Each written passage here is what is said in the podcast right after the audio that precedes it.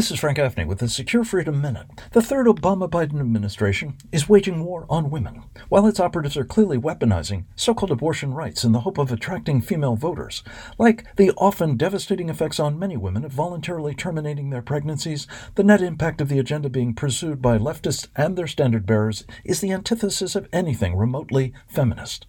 To cite but a few examples, Michelle Obama and her fellow progressives are AWOL on the Sharia supremacist gang rape, torture, genital mutilation, other dismembering, and mass murder of Israeli women. They and their governmental allies champion so called transgender men's destruction of women's sports and their privacy and safety in showers, locker rooms, and dormitories. And the administration endorses young girls abandoning their sex through chemical and physical mutations. Far from empowering women, Obama Biden 3.0 is endangering them. This is Frank Gaffney.